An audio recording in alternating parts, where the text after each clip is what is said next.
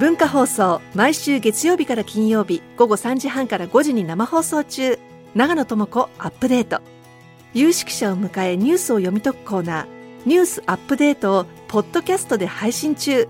お聞きのポッドキャストアプリから長野智子アップデートで検索してください。大竹のもっと言いたい放題フリーライター竹澤哲さんです。今日のテーマは、うん、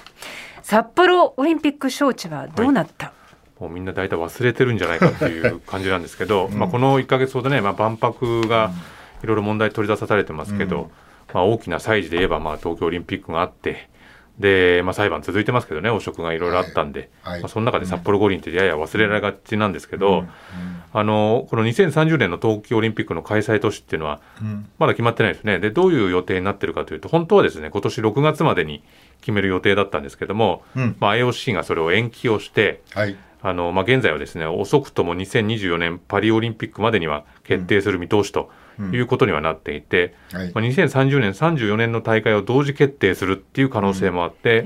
ん、今年10月に、まあ、インドで IOC 理事会があるんですけど、そこで議論されるんじゃないかと。なるほど。で2030年オリンピック招致、これまでアメリカのソルトレイクシティ、カナダ、バンクーバー、うん、あと札幌で争ってたんですけど、ここに来てフランスのですね、アルプスからコート・ダジュールとこの2つの行政区が計画を発表したり、うん、スウェーデン、スイス、合わせて6つになってきたと、はい、あじゃあもうこれ、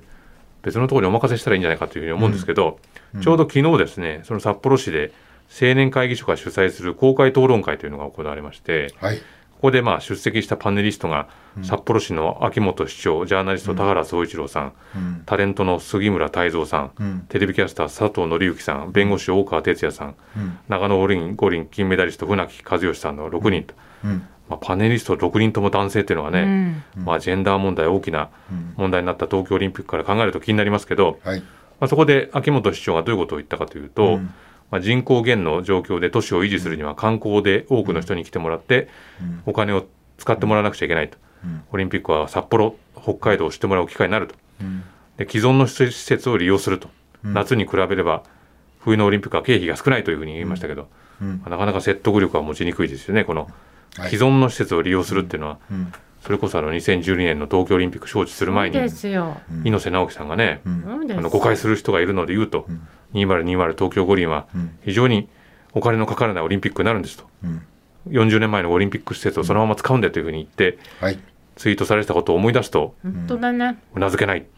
と思いますし、まあ、この一つ前のね冬季オリンピックってなると1998年の長野オリンピックですけど、日本で行われた、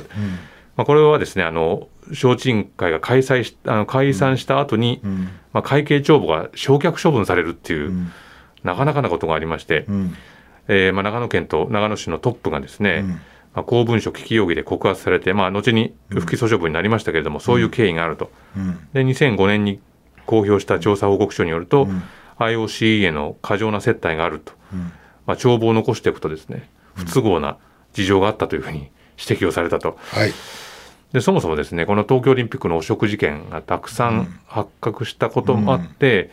うん、札幌市はですね昨年の12月に、うん。えー、積極的な機運醸成活動っていうのを休もうと。やめようというふうにしたわけですね、うん、これなかなか珍しい事態ですよね。その、はい、どうしても呼びたいんだけど、うん、呼びたいぜ呼びたいぜっていう運動を今のところやめとこうぜっていうのは、まあ、それはまあ世論に、まあ、そういうまだあいつらああいうこと言ってんのかっていうふうに思われないようにする一旦休止なわけですけど、はい、まあ、それがこう浮上するタイミングを見計らってるんですけど、でも昨日起きたあのあったような公開討論会じゃなくてやっぱりその住民投票をすべきじゃないかという声がすごく上がっていて、うん、これ市民団体のですね札幌オリパラ招致の是非は市民が決める住民投票を求める会というのが、まあ、先日会見を開いて、はい、まあ、これやっぱり住民投票をやると、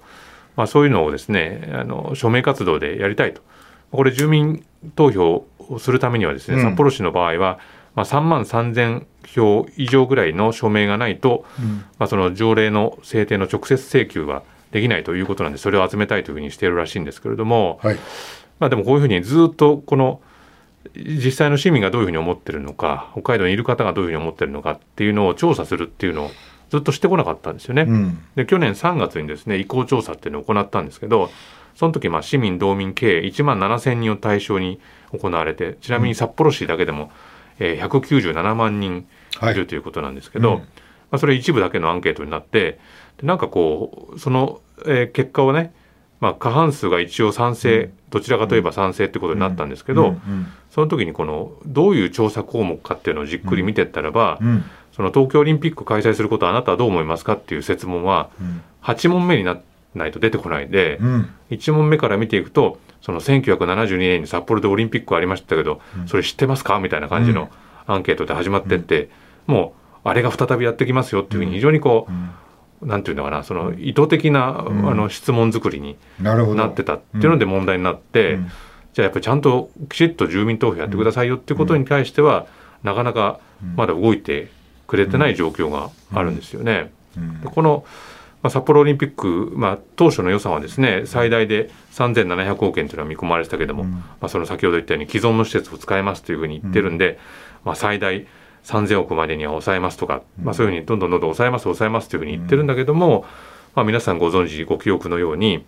まあ、東京オリンピックについてもですね2013年の招致当初に当初の段階では IOC に報告した経費っていうのは、まあ、7340億円だったと、まあ、実際には蓋を開けてみたら1兆数千億になったという経緯があるわけですよね。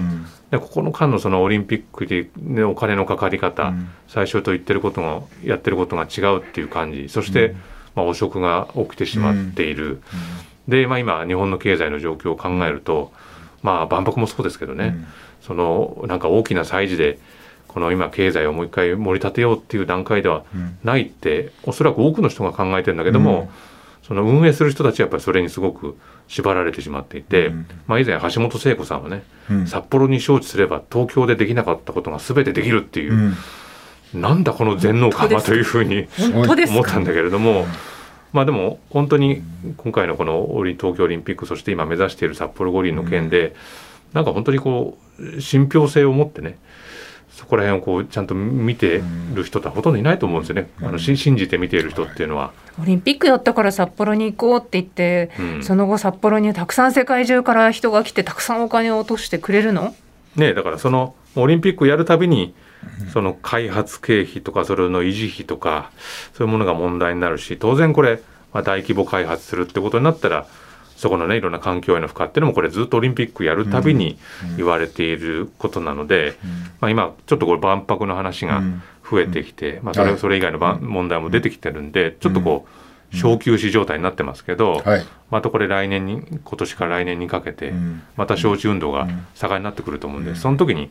どういう言葉遣いをしてるかっていうのを見ていかないと、また同じようなことが起きちゃうなと思ってますよ。あの長野の時にこういろんなあの立てて、それであれだよね。あのそこが儲かったどうかっていうことは、まあちょっとよくわかんないんだけど、ないですけどね。あのずっと長野が、その借金を返し続けてたずっと。ずっと返し続けてた、ずっと返してそれずっと税金がそうですね、投入されてたことで、うん、まあ、イベント終わった後どっかの業者が結構ねこう利益上げたり豊かになったりするのはいいけども、うん、根本的にそれがプラスになっていくかどうかっていうのは、うんまあ、長野の五輪見ても、借金返しまくってたって、ずっと長い間続くっていうことは、儲かってもいねえじゃねえかと。だから一瞬のパーティーでの儲かりはあるけども、うん、そのパーティー終わった後の後始末、どれぐらい時間かかるなっていう話ですよね。はい。以上、竹のもっと言いたい放題でした。さてさん、2時の時報までご一緒します。はい